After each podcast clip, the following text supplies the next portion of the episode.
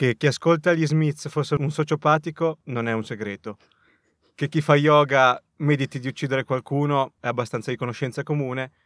Uno che fa yoga e ascolta gli Smiths, David Fincher ce lo racconta nel suo The Killer. Signore e signore, prendete posto. L'episodio 14 di Cinema Passengers sta per cominciare. E andiamo!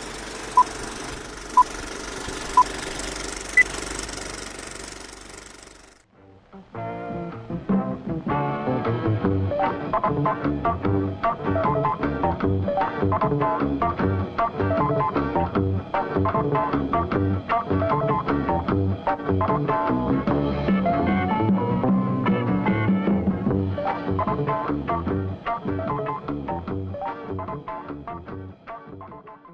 Benvenuti, siamo tornati con eh, Cinema Passengers e questa volta parliamo dell'ultima fatica, tra virgolette, di David Fincher che è The Killer, disponibile su Netflix e che nell'arco di due settimane sta facendo Beh, sta andando molto bene. view. Sì. Sta andando molto bene. Tra l'altro, primo film esclusivamente in piattaforma che recensiamo, cioè recensiamo, di cui parliamo. Vero? E con- prosegue questa collaborazione tra Netflix e Fincher dopo il più fortunato Mank, eh, che racconta la storia di David Mankiewicz, lo sceneggiatore di, ehm, di Quarto Potere. eh, David Fincher ci porta The Kill, ritorna un po' sul, sul tema dei, dei serial killer o di chi uccide per professione, dopo sempre Manhunter, la serie, quella un po' più sfortunata a livello produttivo, sempre con Netflix, eh, Manhunter, molto bella tra l'altro, ve la consiglio, una sola stagione, ma vale la pena di vederla. Con Michael Fassbender eh, ci racconta questa storia ehm, dagli stilemi abbastanza classici di questo sicario ehm, Senza nome. senza nome, sì, non ci viene raccontato il suo nome. Direi di iniziare come inizia il film, ovvero diretti, partiamo diretti, eh, vediamo appunto questo, questo sicario nell'atto di uccidere, tra l'altro mi fa molto ridere perché lui in questa scena e per tutto il film si ripete delle cose che potrebbero benissimo stare in uno di quei podcast di maschi bianchi insicuri che si ripetono le cose tipo Sì. eh, l'empatia è una debolezza, Sì, de- cose che poi comunque non mantiene, che è una cosa che non mi è assolutamente piaciuta di questo film, ma ci arriveremo Eh, con il interessante, tempo. È interessante, sì, c'è questo scollamento tra la voce fuori campo e quello che fa realmente, però lui è tutto bello preso bene, sembra Andrew Tate, eh, fai solo quello per cui sei pagato, Sì. attieniti al piano, sembra davvero un podcast motivazionale di quelli che ascoltano in palestra, i tizi che ci vanno. Eh, Tra cui Luca. sì, ci- ok, ci vado, ma, no- ma non ascolto sta roba. Appunto, prepara con fare molto metodico, come insomma tutti i sicari professionisti, come ci vengono raccontati. Si prepara a, a uccidere un- una persona di cui non sappiamo niente, non ci viene raccontato niente, ma a causa di una prostituta che si intrappone all'improvviso tra lui e l'obiettivo, il proiettile che era destinato appunto all'obiettivo la colpisce e il colpo fallisce. Eh, Sì, e abbiamo il primo fallimento da quello che ci fanno capire di questo appunto carriera. sicario. Infatti tutto il film poi, senza fare spoiler, eh, sviscererà eh, il modo in cui questo sicario eh, scende a patti con questo fallimento e con tutte le conseguenze eh, all'interno di quello che è il sistema di valori di un killer eh, che comporteranno. Poi sì, perché di fatto ehm, poi questo fallimento è quello che dà il via a tutta la catena di eventi che eh, seguiranno nel film. Infatti è un lavoro piuttosto delicato, nel senso se uno sbaglia apprendiamo subito che ne paga le conseguenze. E, Sì, o meglio, prima le persone intorno a lui e, poi poi lui. lui. eh, perché appunto torna in Repubblica Dominicana, giusto dove è alla Sì. casa, e scopre che la, la sua compagna è stata vittima di, di un assalto eh, da parte di altri due sicari mh, che avevano l'obiettivo di ucciderlo, eh, come apprendiamo a essere prassi nel mondo di The Killer che dipinge David Fincher. E da lì parte... Questo revenge movie, possiamo dire? No, No, Secondo me non no. è un film di vendetta perché eh, quello che fa non è tanto una vendetta quanto un ripulire il suo errore. Nel senso, Ok. lui, ok, lui vendica, diciamo, l'offesa, cioè sembra che vendichi l'offesa ricevuta, eh, mh, vendichi il fatto che abbiano colpito una persona che amava, però già il fatto che l'amore è totalmente eh, tirato fuori da ogni dinamica del film, cioè è estremamente piatto, non c'è praticamente dialogo tra lui e, e la moglie e il fatto che sia molto metodologico nel poi andare a perseguitare quelli che sono i killer, della, cioè i mandanti e gli esecutori del, del colpo che ha ricevuto, a me fa pensare che sia più un ripulirsi meccanicamente, proprio così come eh, automaticamente è stata decretata la sua morte nel, nel, momento in cui lui ha fallito, lui, come se fosse davvero protocollo, va e eh, ripulisce, diciamo, tutte le conseguenze del suo errore. Quindi sì, non lo definirei. Mh, però è anche vero che eh, ad un certo punto, eh, cioè capisco il tuo punto di vista, in parte lo condivido, è che eh, in un certo modo lui non segue quella che dovrebbe essere la prassi di questo sistema di valori, cioè da quello che ci fa capire il film, da quello che ci fa capire il boss, diciamo, del film, lui ad un certo punto, una volta commesso questo errore, che è appunto imperdonabile, eh, dovrebbe prendere tutti i suoi soldoni e andarsene e rifarsi una vita da un'altra parte, cosa che lui comunque mh, sceglie di non fare probabilmente spinto anche da questo desiderio di vendicarsi, dici di no. Cioè Però... trovo che ci sia questo equilibrio tra vendetta sua personale e anche una questione di orgoglio. Ok, forse orgoglio, se vogliamo professionale, però una vendetta, per come me la immagino io, eh, ha dei sentimenti coinvolti, mentre il killer di The Killer, scusate il gioco di parole, è proprio fuori da ogni dinamica che possa considerarsi qualcosa legato ai sentimenti, è proprio una macchina da guerra che per una volta ha sbagliato. Non so, cioè se io penso alla vendetta, penso alla trilogia della vendetta di Park Chan-wook, dove sono tre film, ehm, Sympathy for Lady Vengeance, Old Boy e Mr. Vendetta, che sono film drammatici, incredibilmente eh, sentimentali, uso di nuovo questa parola, eh, sono carichissimi di passione, mentre questo film lo vedo totalmente freddo e quindi sì, non lo definirei un revenge movie. Anche banalmente, cioè per scendere nel mainstream più bachelor, per rimanere su, su Netflix, John Wick. Cioè ecco. per quanto John Wick non sia effettivamente costruito da un punto di vista patemico come qualcosa di mega impattante, comunque complice forse anche un po' la reputazione social che ha Keanu Reeves non lo so, sì. forse empatizzo un pochino di più. Cioè, io l'ho trovato un limite da questo punto di vista del film di, di, di Fincher, perché anche quando all'inizio eh, viene fatto del male alla moglie del killer, eh, c'è poco da dire, non mi interessa. Cioè, ehm, allora, capisco che effettivamente da un punto di vista formale e anche di contenuto Fincher magari abbia voluto rispecchiare quella che è la frase che viene ripetuta in assoluto nel film, che è non avere empatia, l'unico modo per fare questa cosa è non provare empatia.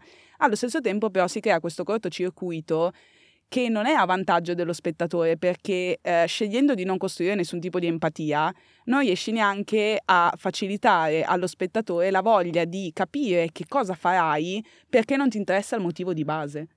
Ok, però per esempio tu mi citi John Wick e John Wick è più o meno sulla stessa lunghezza d'onda di The Killer, eh, per quanto la, la, regia di Chad Staleschi certo che eh, ricordiamo essere uno stunt coordinator, prima ancora che un regista, c'ha delle coreografie pa- pazzesche, eh, The, ehm, The, sì, The, Witcher, John Wick, eh, per quanto anche eh, The Killer si difenda bene.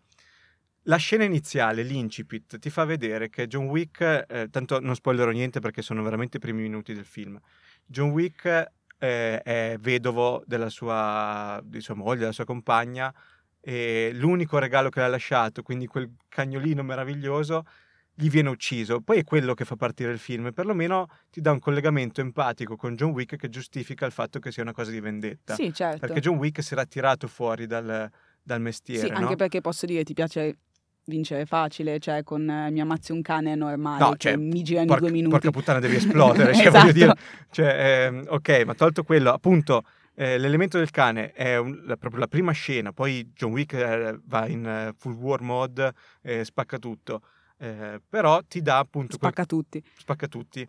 ti dà eh, appunto quel, quel collegamento tra te e il personaggio che ti giustifica il fatto che sia un film di vendetta, anche perché mh, mm, non, è, non può essere nient'altro, cioè John Wick non era attaccato professionalmente, diciamo che eh, non è che gli avevano fatto un torto professionale o comunque non aveva interferito nella sua vita lavorativa, era semplicemente dei rapinatori e una rapina andata male che scatena il tutto. Mentre il fatto che questo sia successo mentre il protagonista lavorava e continua, diciamo, i rapporti che ha sono con la sua con i suoi datori di lavoro e con diciamo, il suo ambiente lavorativo mi fa pensare più che, cioè non lo, dare, non lo definirei una revenge no, movie. ok, ci sta. Io probabilmente l'ho. Eh, ho, allora, probabilmente complice la produzione Netflix, la distribuzione immediata su Netflix. Mi pare che sia andato in qualche sala per un Sì, paio di giorni. una roba mh, ridicola. su Cioè, Milano, oddio, l'hanno, pro- l'hanno, ehm, Anche qui a Genova. No, qua a Genova non è venuto, eh, ma è stato promosso poi a, a Venezia. Questa edizione di Venezia io me lo sono perso eh, perché ho, ho fatto la nanna, cioè non sono riuscito. Eh, anzi, no, avevo un raffreddore incredibile e non me la sentivo di andare in quella macchina infernale che è il Palabiennale, ma a voi non ne frega niente. Se volete maggiori info, ci sono le puntate dedicate al Esatto. Festival di Venezia, quindi andatevela a spulciare. Sì, è assolutamente ridicola sta cosa, che vabbè, eh, sono film prodotti da Netflix. Però e ti dico, sono io film che meriterebbero comunque l'uscita in sala, anche perché si è dimostrato che guadagni di più andando in sala. Quello sì, però mh, ti dico, non ho particolarmente sentito la mancanza della sala, cioè è un film che mi va bene aver visto su Netflix e probabilmente non avrei voluto vedere in sala e visto in sala non mi avrebbe comunque dato di più di quello che mi ha dato nel bene e nel male, che è comunque un pro e un contro, eh, perché ovvio che bisogna sempre dare la priorità alla sala, perché comunque la sala non potrà mai essere sostituita dal salotto di casa. Però è anche vero che insomma ci sono certi prodotti che sono fatti per piattaforme Sì. Netflix e che stanno bene nelle Perché piattaforme Fincher Netflix. comunque sa quello che fa Esatto. e anche la fotografia, tutta la, la dinamica dell'immagine è studiata per essere vista in uno schermo piccolo. Nel senso, ahimè, eh, lo schermo del- del- della televisione è molto più piccolo per quanto siate milionari avete lo schermo 100 pollici, anche il, cinema più sfigato ha uno schermo che è 5 volte la vostra TV e quindi un regista che sa quello che fa studia una fotografia che sia fruibile su uno schermo più Esatto. piccolo. È anche vero che legandomi a questa cosa, ehm, se io non avessi saputo che si trattava di un, fi- di un film di Fincher, non avrei mai detto che è di Fincher. Non parlo tanto a livello qualitativo quanto proprio di poetica del regista, che in realtà non è un problema. Nel senso, non dobbiamo anche uscire un, pochino, secondo me, da quest'ottica che solo perché un regista ha una certa poetica, ha un certo tone of voice, tra virgolette, allora lo deve mantenere per tutta la sua carriera, per tutta la sua filmografia. È giusto che se nella vita hanno scelto di fare i registi, gli sceneggiatori, i produttori abbiano tutta la libertà di sperimentare, però è anche vero che laddove Fincher, anche laddove Fincher cita te- mh, anche laddove Fincher cita se stesso, come per esempio i titoli di testa dove c'è questo montaggio alla Seven, Mm. non lo so, mi sembra qualcuno che imita il montaggio di Seven di Fincher e non Fincher stesso che lo ripropone. Cioè comunque è un film che quando l'ho visto non mi ha dato l'idea che si trattasse di Fincher, mi ha dato comunque l'idea di, se non fosse stato Fincher, avrei comunque pensato, ok, è qualcuno da tenere d'occhio. Però non lo so. Eh, allora, ci sono dei temi che sono tipici della, della poetica finceriana, per esempio eh, è un altro film in cui piano piano Fincher ci racconta il mondo dei pochi, il mondo dei ricchi, il mondo del potere, no?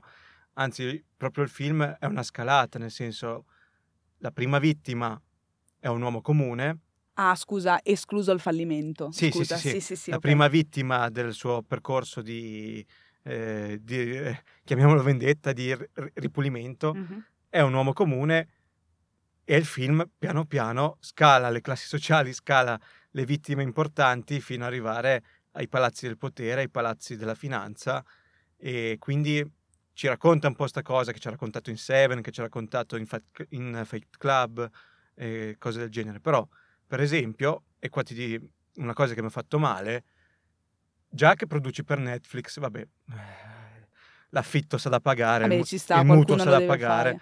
Ehm, però tutte le marchettate che ci sono presenti alle varie Amazon, McDonald's, dall'uomo che mi ha fatto Fight Club, dall'uomo che mi ha fatto esplodere i palazzi del potere, e dai, cioè, voglio dire, avevi proprio bisogno di venderti così tanto?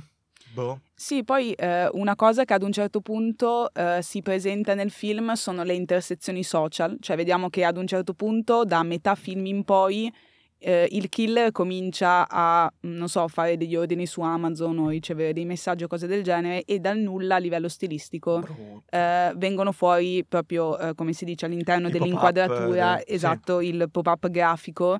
Non lo so, cioè è una cosa che, che mi ha ricordato, cioè sono comunque elementi stilistici che mi piacciono, ma e che trovo siano eh, estremamente realistici, soprattutto quando giri un film che vuole rappresentare eh, il ventunesimo secolo, ma allo stesso tempo lo collego a serie come Elite, come Baby, cioè qualcosa molto Gen Z Sì, che non riesco a C'è contestualizzare e seriamente modo, c'è modo e modo Fincher. per fare le cose, nel senso... Ah, se- perché ti è piaciuto?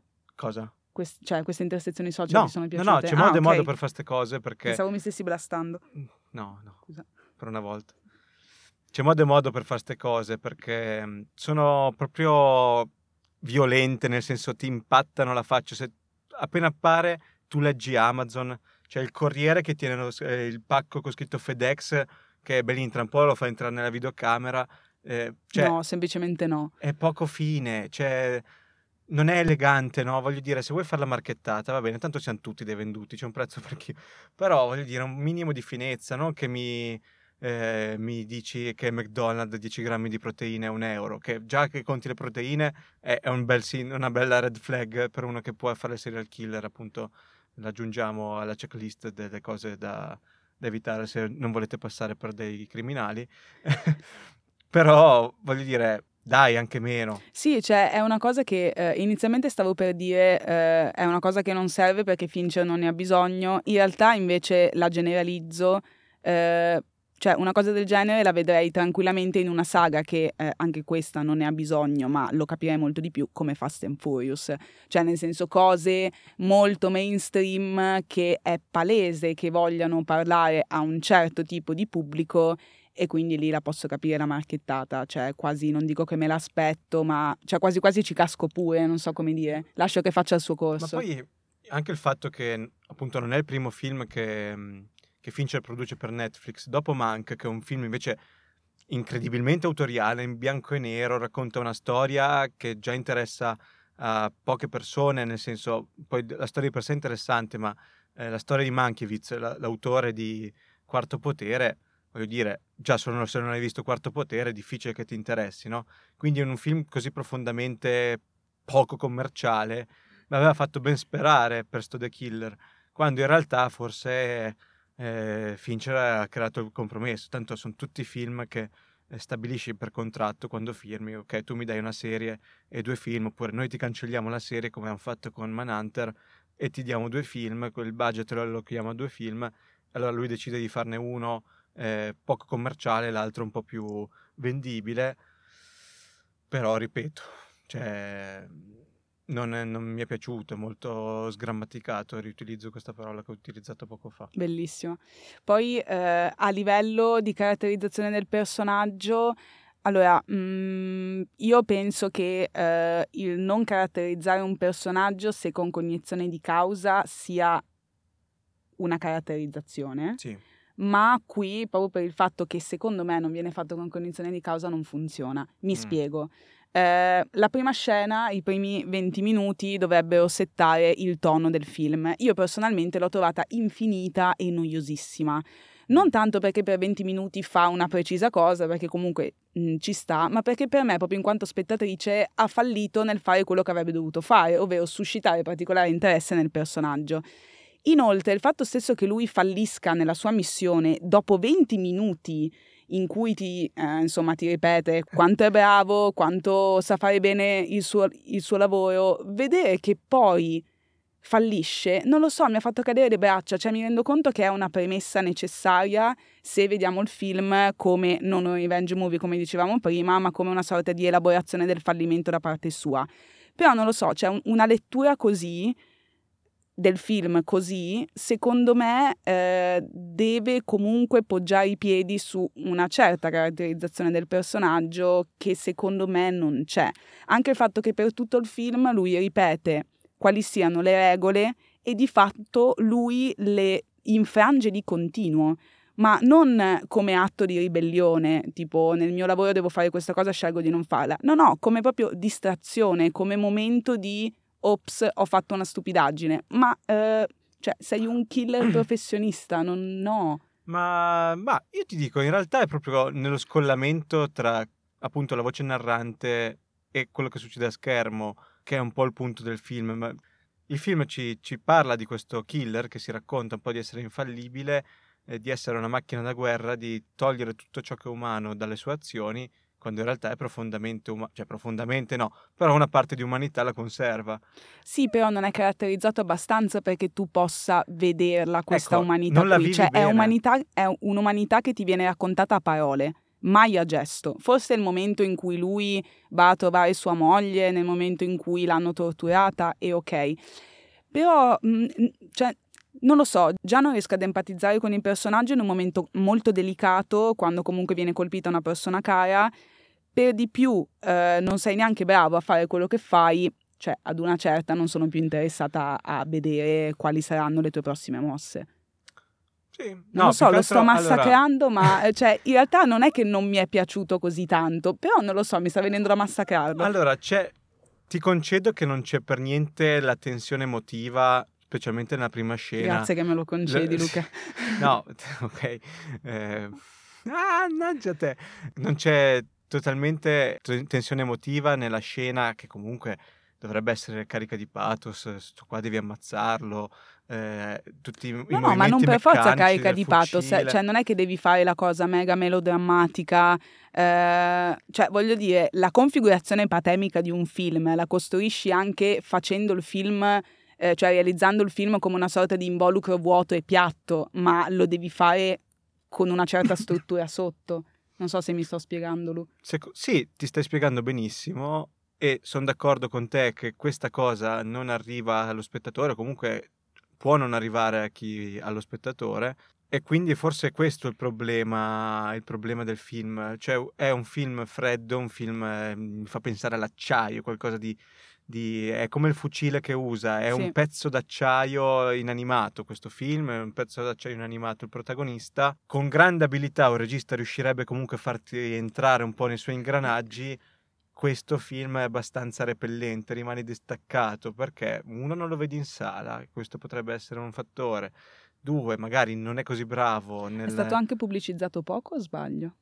Sì, No? è nei canali Netflix, comunque è stato in top trend, però cioè, l'hanno visto tanti, eh, ovviamente i film ne guardano meno che le serie perché è un mondo di merda questo, però insomma, vederlo l'hanno visto in tanti.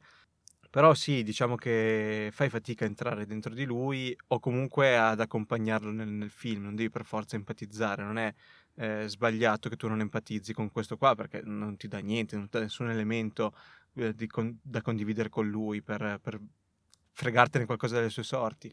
No, ci sta che tu non debba empatizzare per forza, è anche vero che però se, eh, mi cioè se il film di due ore ehm, è poi, non dico un action movie perché è, è riduttivo definirlo un action movie, però non è che ci sono molti dialoghi. Eh, a maggior ragione perché non ci sono molti dialoghi, eh, quei pochi che ci sono sono di fondamentale importanza, cioè devono essere calibrati molto bene per riuscire a compensare la mancanza dei dialoghi non solo a livello di cose che vengono dette, ma proprio di costruzione di un rapporto film-spettatore. Sì, insomma, il film devi viverlo in qualche Esatto. modo, non puoi guardarlo mh, così distaccato, cioè non puoi viverlo dista- distaccatamente, chiaramente. Però questo fa anche apprezzare, purtroppo sono corti i- le interazioni tra eh, Fassbender e qualsiasi altro personaggio che è molto più interessante del suo. eh, in Per esempio quello di Tilda Swinton. E la vediamo, è una de- dei personaggi con cui si interfaccia. Si fa un cameo più che altro. Sì, perché sarà una scena 10 pi- minuti. sì, una scena breve, però già quella vive molto dei contrasti che c'è tra il suo personaggio carico di eh, sfaccettature e la macchina interpretata da Fassbender. Quindi azzarderei, azzarderei che se avesse puntato Fincher più sui personaggi eh, collaterali, tutti quelli con cui si interfaccia il killer, e le- avesse puntato più sugli scontro, sul, sul distacco emotivo che tu puoi avere nei confronti di uno e nei confronti dell'altro, il film sarebbe stato molto più interessante. Sì, infatti mi è dispiaciuto che la scena con, eh, con Tilda Swinton sia durata poco perché loro non facciamo spoiler, però comunque insomma ad un certo punto si incontreranno per una ragione molto precisa, però poi le loro strade si separeranno di nuovo e diciamo così mm. e mi è dispiaciuto perché effettivamente il personaggio di Tilda Swinton mi ha affascinato tantissimo cioè io ecco io vorrei non vorrei vedere un sequel di The Killer e spero che a prescindere non lo facciano mm. anche se il film fosse bellissimo cioè smettiamola con questa cosa che bisogna fare il sequel saghe di tutto saghe. il remake di tutto no non è necessario, invece producete cose nuove che di cose di, e temi da sviscerare, di cose di cui parlare ne abbiamo a pacchi, quindi mm. dai.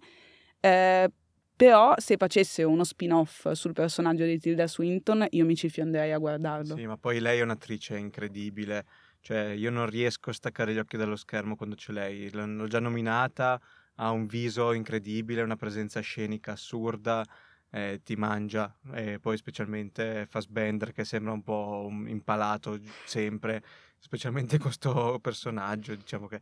Ma è bello, cioè a me piace questo contrasto, perché c'è lei tutta figa che beve gli whisky e mangia cose e lui impalato come... Cioè, sì. Cioè lui che è uno spaventapasseri con una pistola in mano. A me con, con, cioè, con il rapporto che ho con Fassbender, giusto, mm-hmm. l'ho detto giusto, eh, mi condiziona troppo il fatto che lui abbia fatto Alien, Prometheus e Covenant. Questa cosa mi, mi confonde tantissimo perché non dico che fa un personaggio simile a quello del killer, ma quasi. E quindi eh, cioè io guardavo il film e continuavo a dire dove sono gli alien, buttameli fuori, ti prego, Fincher. Mastandrea. Mastandrea sì, ti ricorda? Non lo so, Fassbender è un Mastandrea, Mastandrea. che parla inglese. Ok, se, se, fanno una traduzione inglese di, di Zero Calcare, voglio avere. Fassbender come, come voce dell'armadillo. Basta, per me Mastandrea è l'armadillo, scusate.